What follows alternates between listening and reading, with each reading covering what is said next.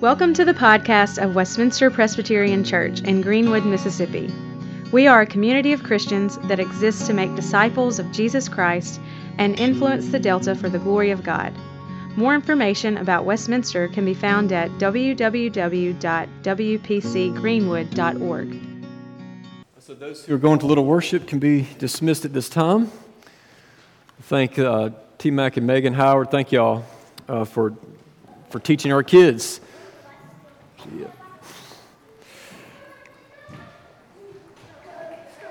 Um, so I have this uh, Peanuts cartoon that's framed in my office. Um, some of y'all have been in there, have seen it, read it, um, or have maybe seen this around. I'm not sure if y'all can get a shot of this. The camera folk, um, try to hold it there so y'all can see it. Um, so in this uh, Peanuts cartoon, there's there's Lucy and Linus who are brothers and sisters, right?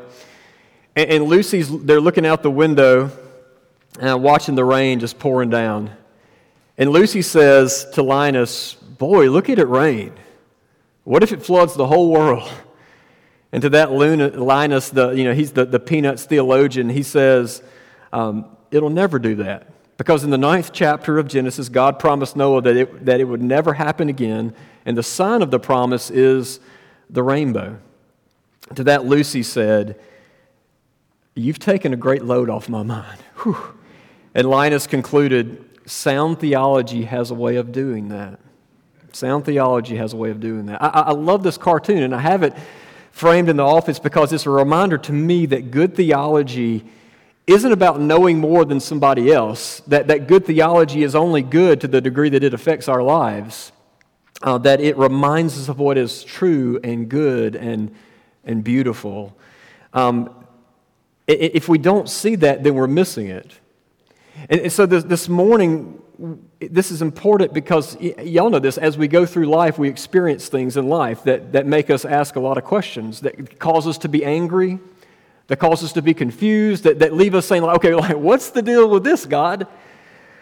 And um, this morning, we, we need God to come into some of those questions and to, to take a great load off of our mind, to make us make sense of those things. And this morning, we come to maybe one of the biggest problems, the biggest questions that we, we see. You know, even our kids say these things. It's the question of why do bad things happen to good people, and good things happen to bad people. Um, I don't know if you've ever found yourself asking that. Well, this morning, we need God to come and teach us how to process through that question. And in the process, hopefully, He will take a great load off of our minds. Um, so, with all that said, let's, let's read God's word in Malachi. Uh, then we'll pray and we'll dive in. This is Malachi I started with chapter 2, verse 17. We'll go through 3, 5. So this is God's word. Um, you have wearied the Lord with your words, but you say, How have we wearied the Lord? Well, by saying, Everyone who does evil is good in the sight of the Lord, and he delights in them. Or by asking, Where is the God of justice? Behold, I send my messenger, and he will prepare the way before me. And the Lord whom you seek will suddenly come to his temple, and the messenger of the covenant in whom you delight, behold, he is coming. Justice is coming, says the Lord of hosts. But who can endure the day of his coming? And who can stand when he appears? For he is like a refiner's fire and like fuller's soap. He will sit as a refiner and a purifier of silver, and he will purify the sons of Levi and refine them like gold and, and silver, and they will bring offerings in righteousness to the Lord. Then the offering of Judah and Jerusalem will be pleasing to the Lord, as in the days of old, as in former years. Then I will draw near to you for judgment. I will be swift, a swift witness against the sorcerers, against the adulterers, against those who swear falsely, against those who oppress the hired workers in their wages, the widow the fatherless, against those who thrust aside the sojourner and do not fear me, says the Lord of hosts. God's word. Let's, let's pray. Uh, Father, may you just teach us from your word this morning. Um, forgive the one who teaches his sins, uh, for they are many. Uh, Lord, teach us how to process through these questions. We ask this in Christ. Amen. Um, two points this morning, uh, just kind of as we walk, walk, through this passage. The first point is our question, you know, the questions that we answer God. And then, second, we get God's answer, how he responds. Um, our question, God's answer. Um, I, want to kind of start kind of philosophically, philosophical. Um, the British thinker Theo Hobson said, You know, you're having a major culture shift, like you're in the middle of a major shift in culture when the following happens. He says, When that which was repudiated, uh, when that must be celebrated, and, and when that which used to be celebrated is now repudiated, you know you're in the middle of a shift. And then to make things another layer to that, then those who will not celebrate this new thing themselves are repudiated, if that makes sense. Um, they are canceled if they don't celebrate this new thing that we're supposed to celebrate. And you could very easily argue that with that definition, we are in the middle of a huge culture shift in our world today, right? Things that long ago most, most people would call evil, we're now calling good, and we're now calling good evil. Um, and those who don't call those things good, um, well, you're canceled. Um, major, major shift in culture. But we can take that same definition and we can tweak it just a little bit and find that the same thing can happen in the lives of believers, but this isn't just this isn't a culture shift. This is something far more profound. We can have a shift in our soul, and it's what we see in our passage. If you you know if you're visiting with us this morning, just real quick, uh, the book of Malachi we're saying is a book to people who are lost in the middle, uh, who have you know they've lived enough life to know that you know it hasn't it hasn't panned out how they thought. They're a little disillusioned, they're jaded, they're cynical, maybe a little bitter. Um, things aren't as good as they thought they would be. And so it's easy to get to a place where, where the cynicism and where the world, the flesh, and the devil have so like, robbed the joy of our salvation and have so just muddied the wonder that we used to have at one point about God and the God of creation and, and the awe that we have of Him that we can get to the point that instead of looking to God as our, the strength of our heart and like He is our portion forever, cynicism, the world, the flesh, and the devil can cause us, instead of looking to God, to kind of start looking out at each other. To the point that as we, we, we, we watch the world, we get to where we maybe we're tempted to start calling evil good and good evil. You know, when, when we forget the awesomeness of God, we, we just become cavalier. You know, Baptists, our Baptist friends might call this backsliding. Uh, but before you think, like, okay, like I would never do that, I, I, like I would, that would never happen to me. Look at what Israel said in verse 17. They got to the point to where they were asking God, it's like, hey, look, it seems like what is everyone who does evil good? Sure seems like it.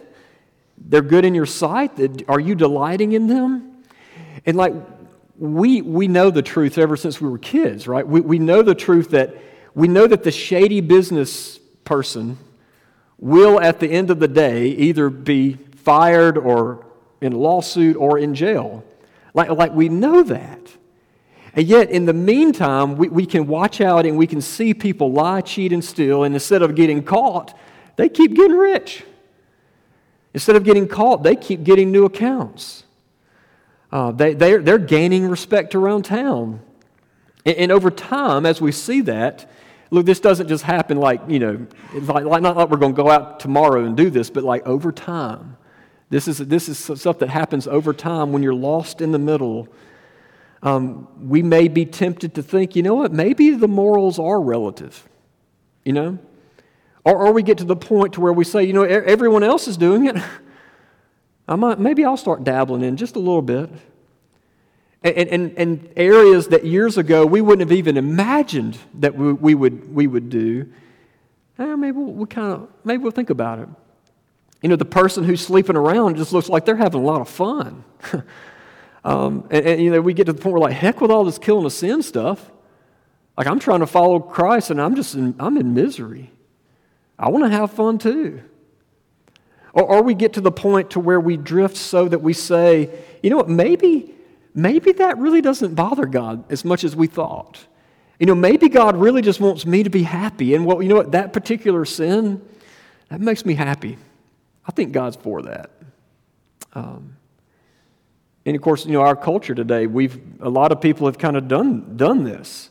This is why Malachi is such a contemporary book, and this could play out in, in a, a million different ways, right? It's from, you know, modesty, you know, to how we dress, to how we handle our money. Well, all my friends are doing this, and all my friends wear this type of prom dress or this type of thing, or all my other friends are investing their money this way. Maybe, maybe I can do that.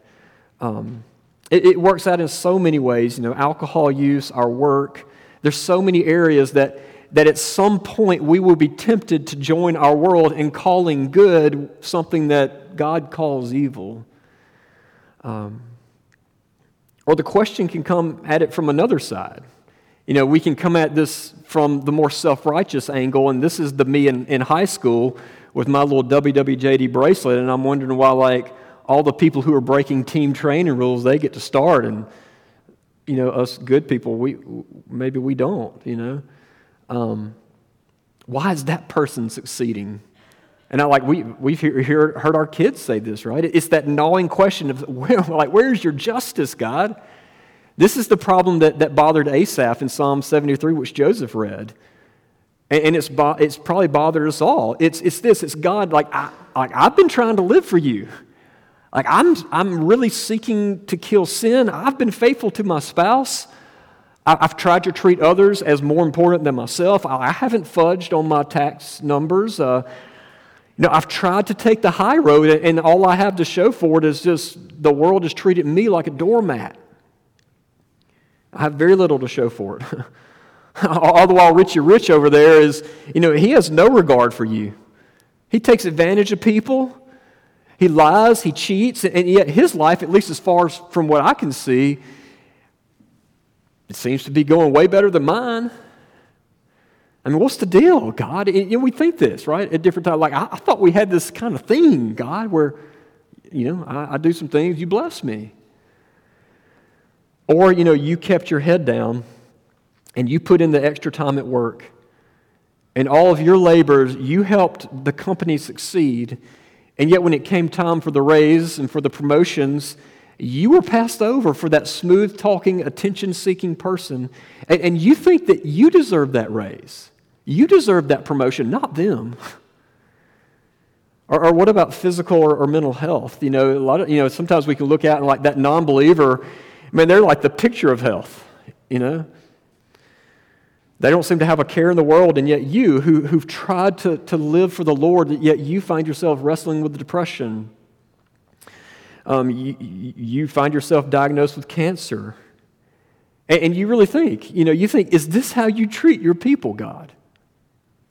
Maybe you're not that good. And, and so, have y'all ever thought any of this, or am I the only one? You know? Um, it's not that it's wrong to ask those things. I mean, God welcomes our pleas. In fact, as we saw, today, I mean, there's an entire psalm written about this very frustration. It's like, why do all the wicked seem to have it going on while I'm sitting here suffering? Where's your justice, God? Well, God answers those questions, and in doing so, He gives us a, reality check, which is our, our second point. How do we process this? You know, before we even get to what God specifically says in our passage, we've got to first see this that it, it's so crucial to remember, y'all, that, that what God considers blessing and what our world considers a blessing aren't always the same. And, I don't know about you, but I can look out and see other people's nice things and their good looking spouse and their well manicured yard. And I'm like, why do I win yard of the month, right? Um, well, there's a lot of reasons why I don't, I don't win Yard of the Month. Um, you know, they have kids that grow up to be uber, uber successful, and, and we think, you know, we kind of want what they have.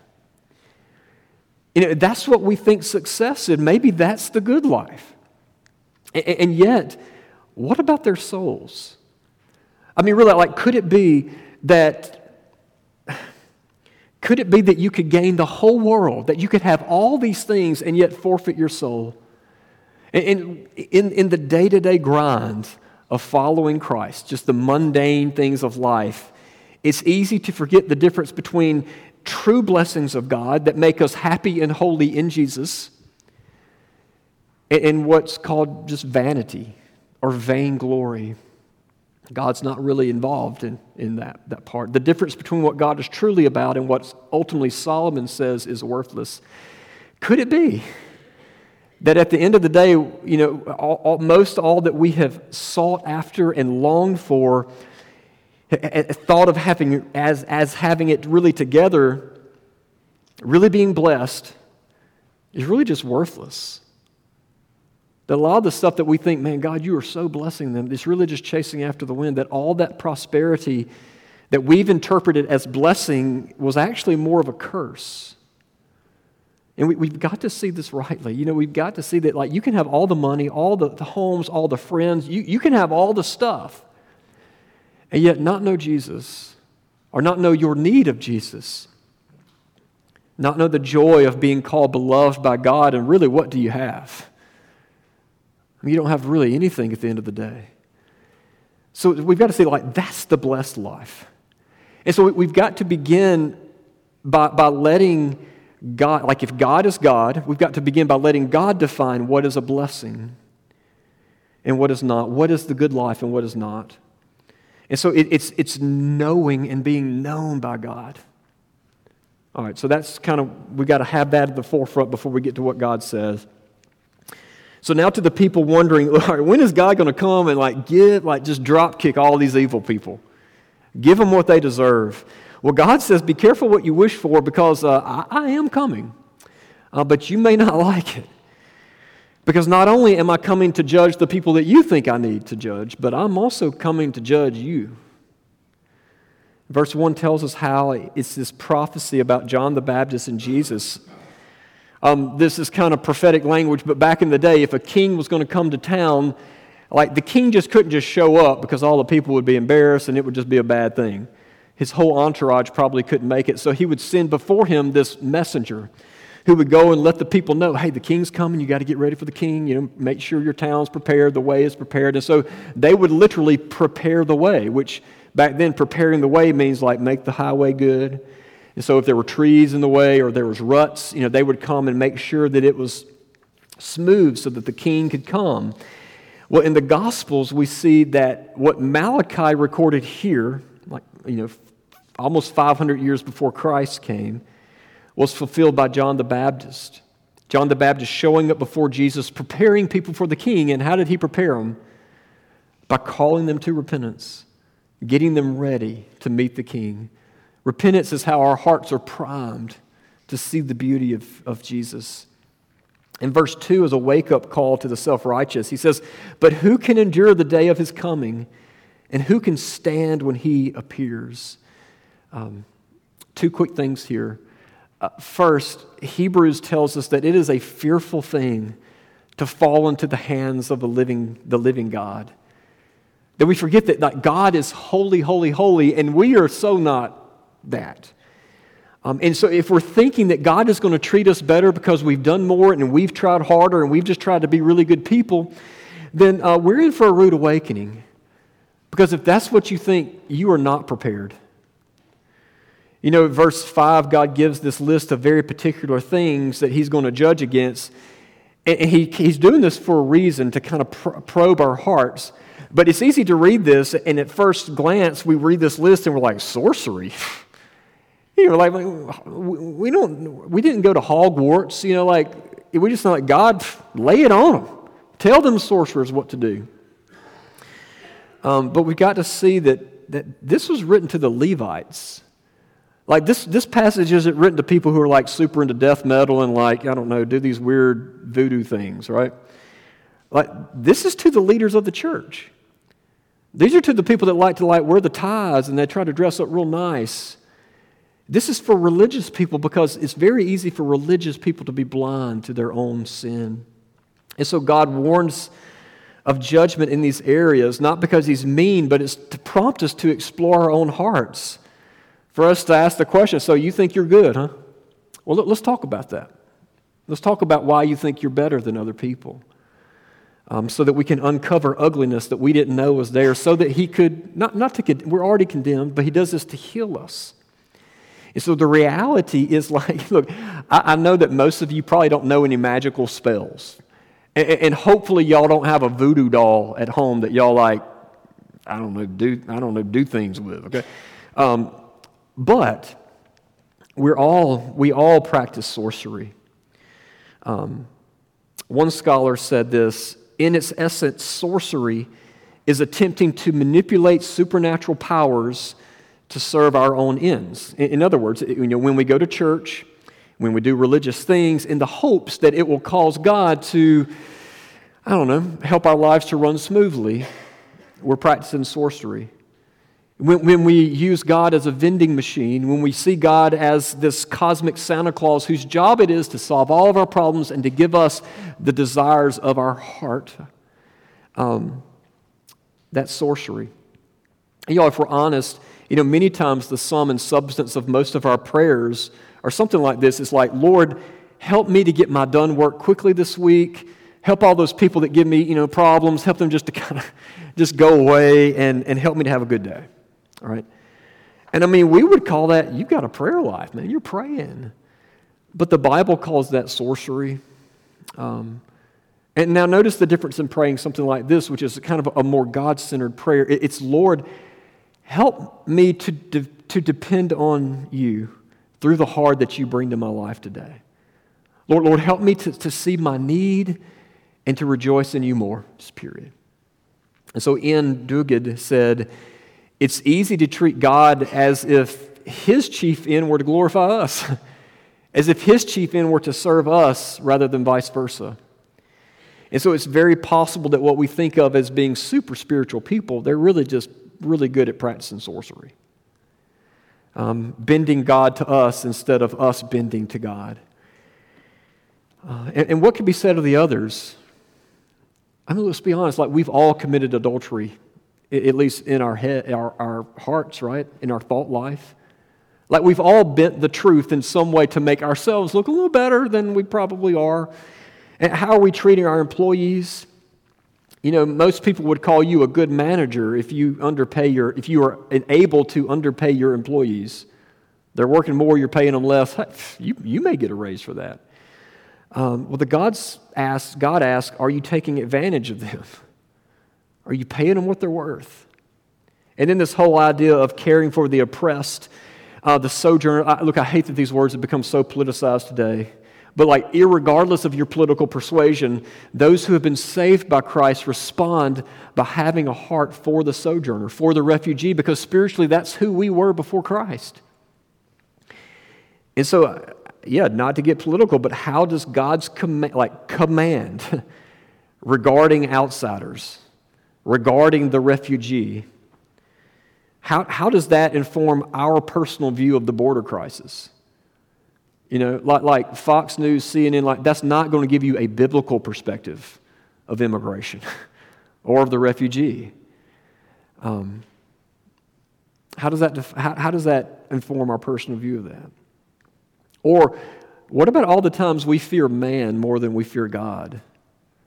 Um, that we care more about what our friends think or what our spouse thinks, um, what other people think about us than, than what God thinks. I mean, like, in light of all this, we're starting to see, like, who are we to say we're better than anyone? I mean, God's word lays us bare and leaves us with this glaring reality that, that we aren't nearly as good as we thought. And like, like, we're not even really qualified to ask the question why do, why do bad things happen to good people? Because we're like, we're just not that good. You know, that question, that, that's only been true one time in all of human history. It was Jesus Christ, the only truly good person. And he had the ultimate bad happen to him on the cross, and that was done for you, like for us, while we were still sinners. Which brings us to our second thing here. Um, if we are sta- who can stand, right? If we're standing on our own, then we have no standing.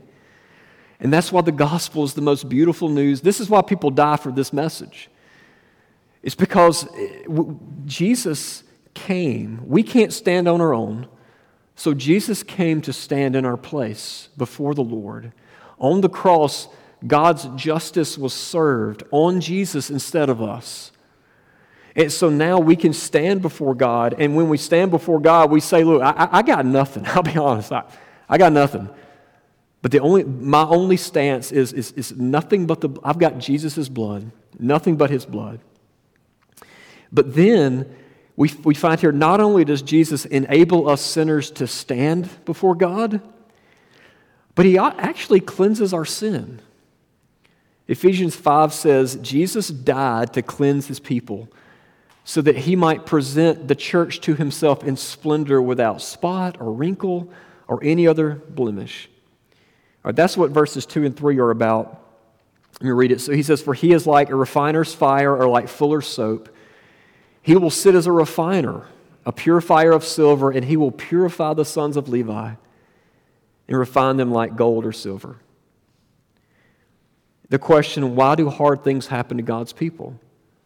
Why, why, why, why, am I going through this suffering? Well, well this, this may be why right here. God gives us two beautiful word pictures of, of how he, he deals with our sin.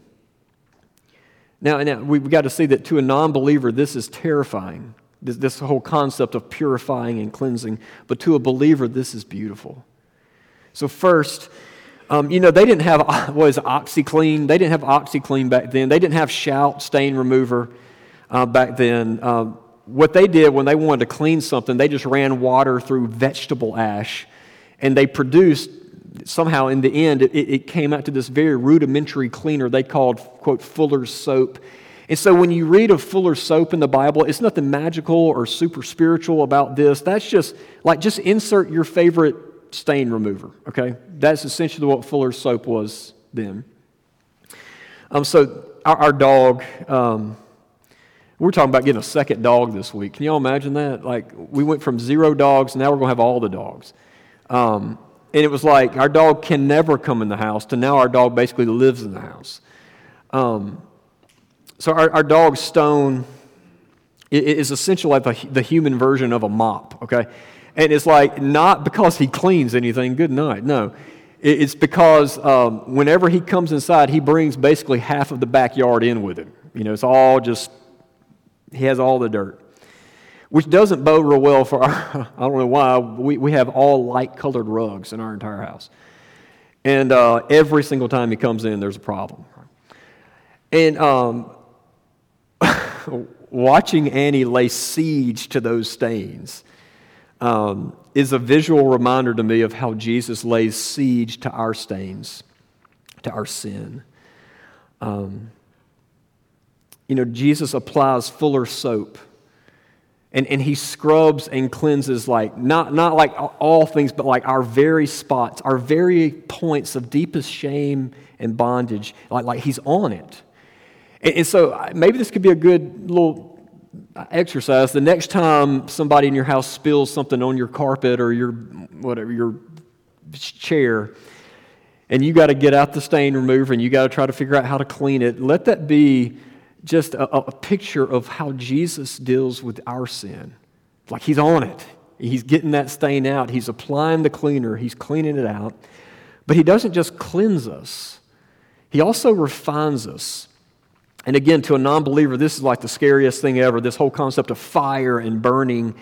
But as a believer, I love the detail in verse 3 that, that he will sit as a refiner which means sanctification or, or, the process of God making us more like Him and killing off of sin. Uh, that process uh, isn't. It isn't like a crock pot, you know, where God just kind of loads up the stuff, turns up the heat, and just kind of walks away for a while. Uh, no, we find here that, that he, he sits, that He's present. And he uses this picture of a refiner because apparently, and I didn't know this, apparently refining silver requires like intricate attention. Uh, because if you step away from it too long, it's ruined. Um, once you begin, like you are locked in on that, on that piece of silver. Because too little heat and the dross never burns off. Too much heat and the silver can actually lose its luster. It, it, it won't shine like it, it could. It just, it, just, it just has to be just right. And so, in other words, we're seeing that, that God is, is intimately involved in shaping you, which means He's sitting here through all the good, the bad, the ugly that come into our lives, the pain, the suffering, all these moments where we're like, why does that person get all the good things and I'm suffering, God? What is the deal with that? We see here that all, that all these things come through His good and gracious hands first, and, and we don't always understand what He's going on. But He puts just enough trial and just enough hardship to wean us from the world, to, to make us more like Him. I mean, because He's the perfect Father. And again, it, it, it, it hurts. It hurts to be burned away. But the refiner knows that the process is complete when all the dross is gone and he can look down in this um, into the silver and he can see his reflection back. And so, y'all, that's the goal. And, that's the blessing. That's the win. It's not to be rich. Though if you're rich, great. I mean, there's nothing wrong with that. It's not to have the most successful kids. The goal isn't even to be cancer free. No, no, the goal is to be like your Redeemer, Jesus. And so Jesus came so that we could not only stand before God, but so that we could know the embrace of God. And now, though justice was served on the cross, the Bible also tells us that one day Jesus is coming again. And Martin Luther famously said, Look, the only days that matter is this day and that day. Um, he will come again to render final justice. But we know here that if you're in Christ, like you don't have to worry about that day. Like you have nothing to fear. If anything, you can actually look forward to it. But in the meantime, the question is how do we respond to this? How do we respond to what Jesus has done for us? Well, in the Old Testament, the Old Testament people responded to God's grace and mercy by bringing sacrifices of goats and lambs and all kinds of livestock, right? We don't do that today, thankfully, right? So, how do we respond to what Jesus has done for us? Um, how do we respond to the fact that in Jesus we have God's smile and that even the hard things that come into our life come from His love, loving hand? Well, we respond by bringing ourselves, like our, ourselves, we are the sacrifice.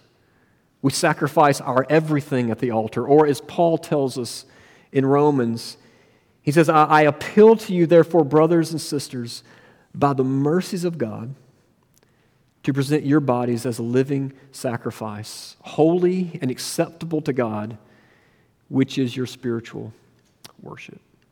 Amen. Amen. Well, let me pray for us. Uh, Father, may that, may your word just set our mind at ease uh, convict us, teach us that, uh, well, first, we're, we're just not as good as we thought. Um, but also to know that everything that happens comes through your good, sovereign, loving hands for us. Um, Lord, remind us of that. And, and, may that be sweet to us, even in the midst of, of pain and suffering. Lord, give us the hope of your glory. And we ask this in Christ's name. Amen. Hi, Richard Owens here. I just wanted to take a second to say thank you for listening to the podcast of Westminster Presbyterian Church. Our prayer is that the Lord would use this message to encourage you in the gospel and that you would find Jesus to be more beautiful than you ever, ever imagined. If you'd like to find out more about who Jesus is or more about our church, I invite you to visit our website at wpcgreenwood.org. God bless.